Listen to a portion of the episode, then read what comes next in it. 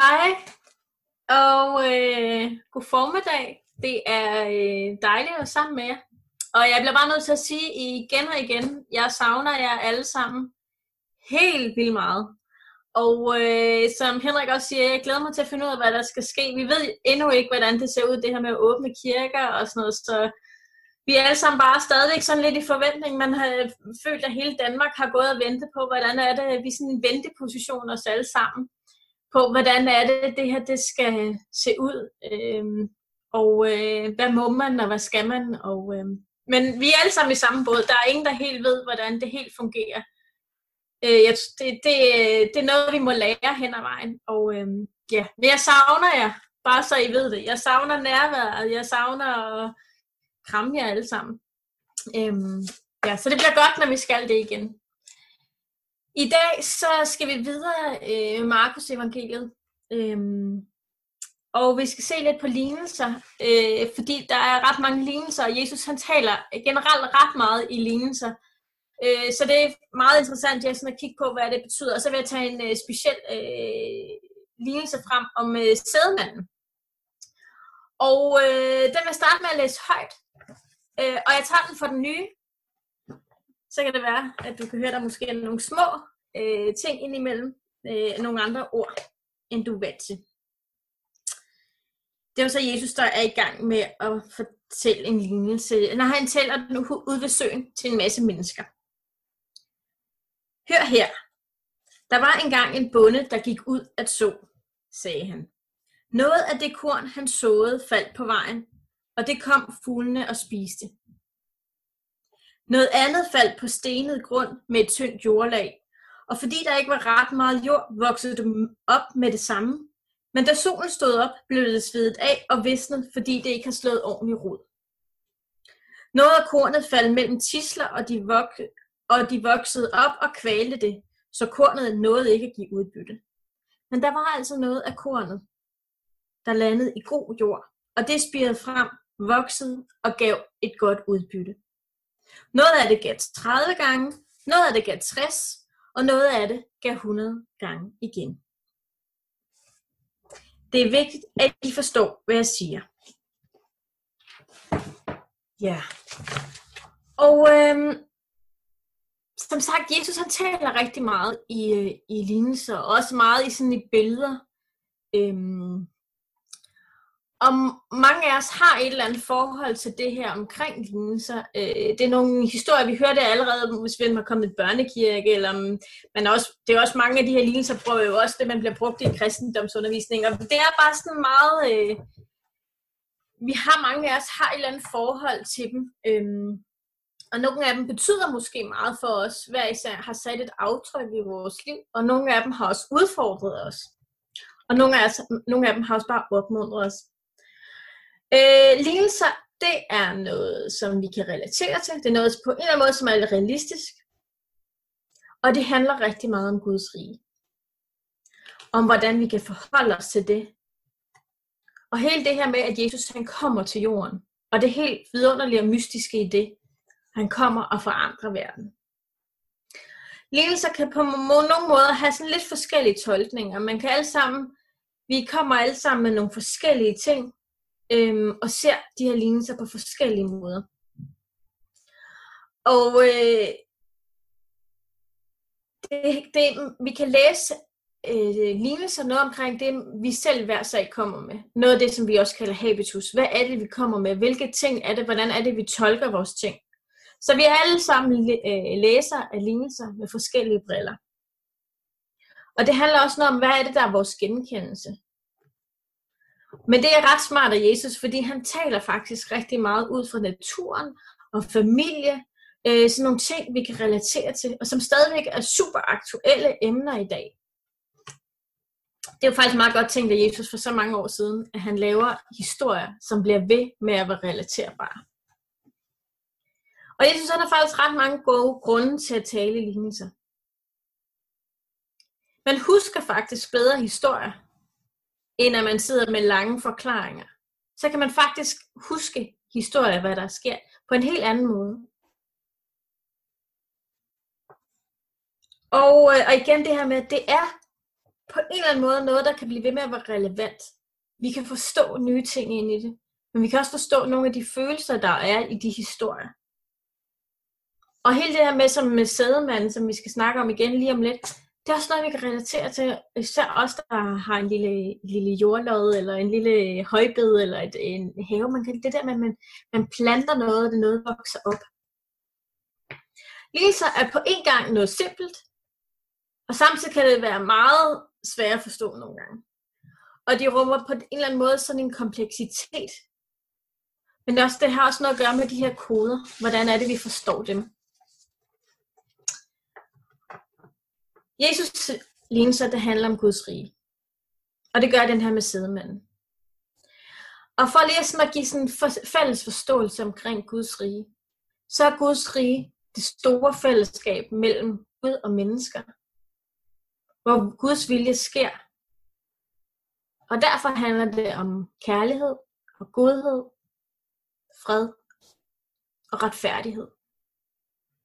Man kan faktisk på en eller anden måde sige, at det er det mistede paradis, som kommer igen igennem Jesus. Brudheden og ondskaben og død, det skal ikke blive ved med at ødelægge det gode, livet og fællesskabet mellem mennesker. Det er det, vi arbejder på, og det er det, Gud han er her for. Og Jesus han forkynder, at Guds rige er kommet nær. Guds rige, det er altså både noget, som begynder nu, og som kommer med fuld styrke. Det er både nutid, fremtid, og faktisk også fortid. Og i nogle lignelser er Guds rige mest nutid, og handler om den her nye måde på at leve på og tro på. Og i nogle andre lignelser handler det meget om Guds rige som noget, der kommer og bryder igennem og forandrer hele livet og verden. Og i den her lignelse omkring sædemanden er det rigtig godt øh, eksempel på, hvordan Jesus han fortæller om Guds rige lige der. Og på en eller anden måde, så bliver han faktisk sådan lidt politisk i lige den kontekst, han er der i. Og han kan helt, ikke helt direkte fortælle det helt tydeligt, og det er også det, han fortæller det til alle folk, den her lignelse. Men lidt senere, så går han faktisk ind og fortæller det til disciplene, hvad den betyder. Men han kan ikke sige det der tydeligt. Fordi det handler om, at han taler øhm, om Israel. Han taler om, hvordan at Israel vil være den gode jord og vokse trods tisler og fuglene, der kommer og tager den her såsæd, som han lægger ud. Og det er et tegn på den romerske overmagt. Og det jøderne, de går jo og venter på det her tidspunkt på, at der sker en sådan en eller anden eksplosiv revolution øh, øh, mod romerne. Men Jesus han kommer her og siger, at noget der kommer, og det er noget, der vokser frem. Og det kan være lidt svært for os at forstå i vores vestlige kultur her, at vi er vant til øh, i ytringsfriheden, at vi må sige alting. Det må man altså ikke der. Han kan ikke bare sige det lige ud. Så på den måde bliver det sådan lidt politisk, og det bliver sådan lidt øh, forbudt, at han fortalt om det her.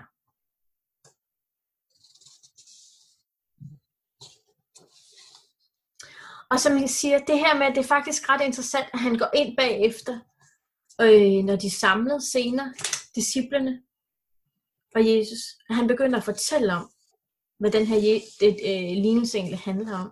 Han udlægger den, som vi siger. Og det vil jeg lige læse op.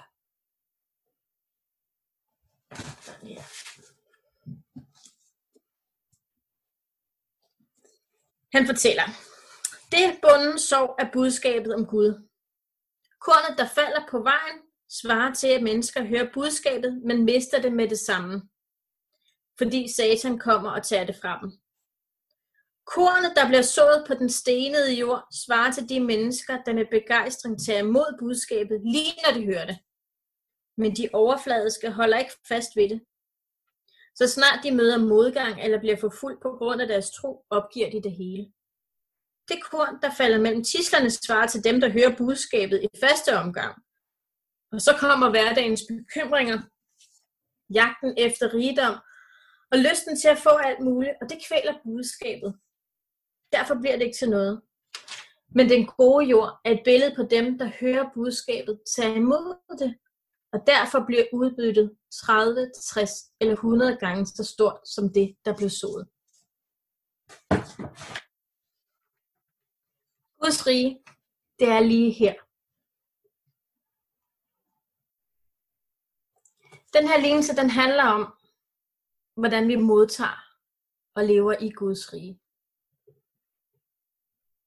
Og lad vi den her læring og de her ord og vores øh, omkring Jesus, lad vi det falde på vejen, så nogle andre kommer og tager det, eller det bliver ligegyldigt.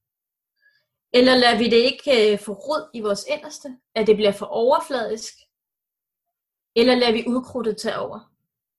Altså det måske ligegyldige. Alt muligt ligegyldigt, som kan kvæle det, som er livet. Eller lader vi det falde i den gode jord, og lade det vokse frem, og giver det næring og vand. Og jeg tror, en af de vigtigste pointer i den her historie, og som vi kan lære gang på gang af, at det er, at læringen og hele det her med at lade Guds ord få fylde i os, det er en proces. Og jeg tror, at det er også derfor, at Jesus en gang på gang bruger omkring det her med vækst og det organiske og naturen, at det er noget, der tager tid. Det er ikke noget, vi kan forvente, at vi bare... Det, er, det gør det nogle gange, og det gør det i nogle situationer, men jeg tror faktisk, det er noget om at lade det tingene vokse frem, og lade det få øh, rod i os. Det er ikke noget, der bliver forceret, men noget, der får en naturlig rytme. Og på den måde, så lader vi faktisk åndens frugt vokse frem i os. Og på den måde kan vi også lade Helligånden lede os i de ting, vi gør. Jeg er selv rigtig meget optaget af, af det her med, med, at det vokser lige nu. Det måske kan man også høre i nogle af de morgenbønder, jeg har. Og sidste gang, hvor jeg fortalte om vores, og nu er det lige væk, vores, øh, det vokser. Øh, jeg ser, at øh, det her, det, det giver nyt liv. Og jeg synes faktisk også, at den her lignelse, den bringer liv med sig. Den giver faktisk en opfordring. Men jeg må også sige, når jeg sidder og forberedt mig øh, til med den her lignelse og kigget på den, så er jeg også blevet mindet om, hvordan at den lignelse den er blevet brugt rigtig meget til at, øh,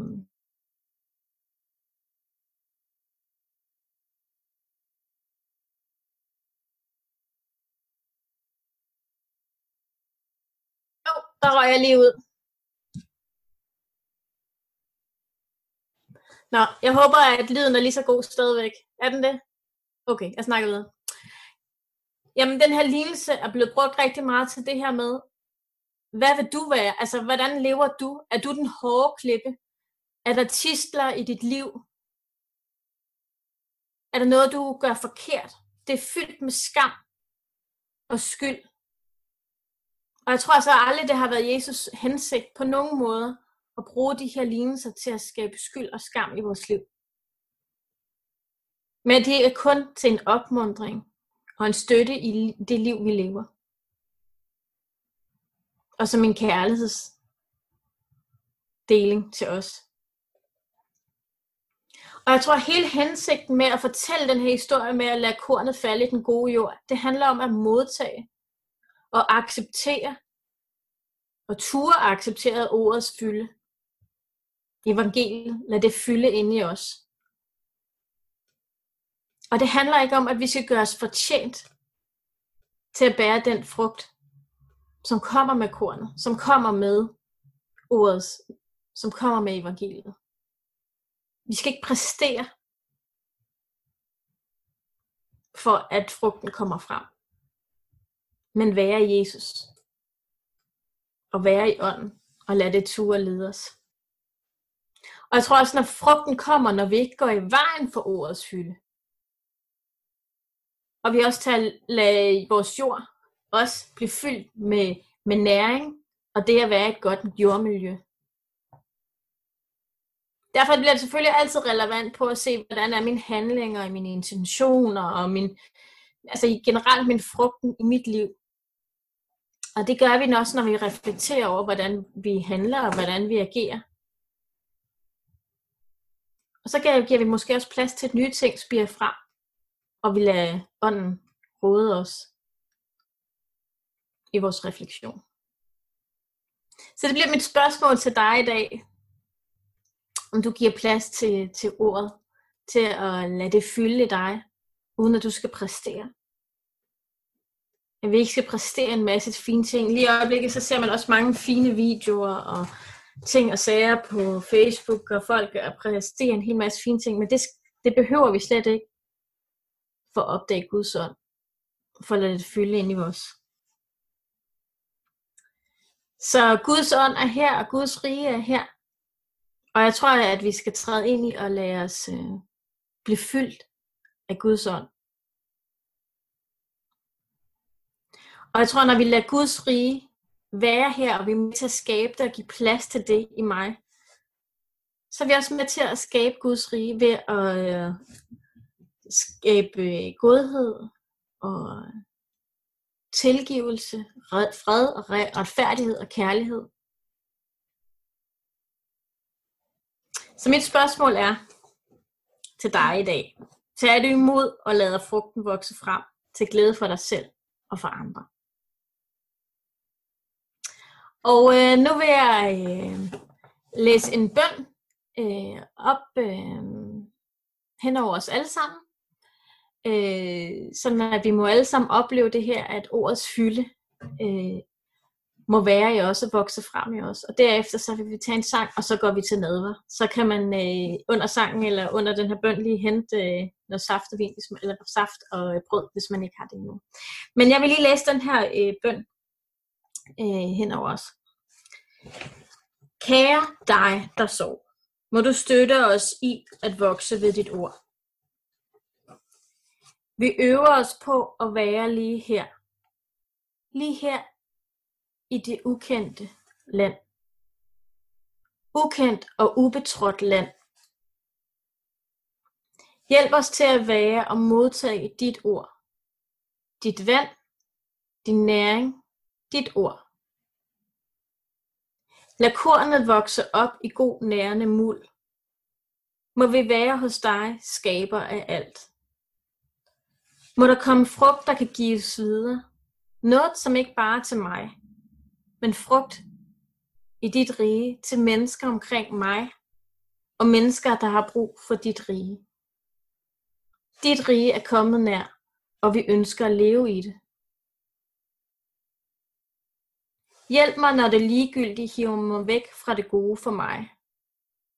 Hjælp mig, når jeg bliver sur, trist, mismodig, alene, alt for sårbar. Hjælp mig tilbage til din muld. Og lad min frugt være grin, skønhed, fred, tålmodighed, loyalitet, opmærksomhed, nærvær, omsorg, tilgivelse, rummelighed og kærlighed. Amen.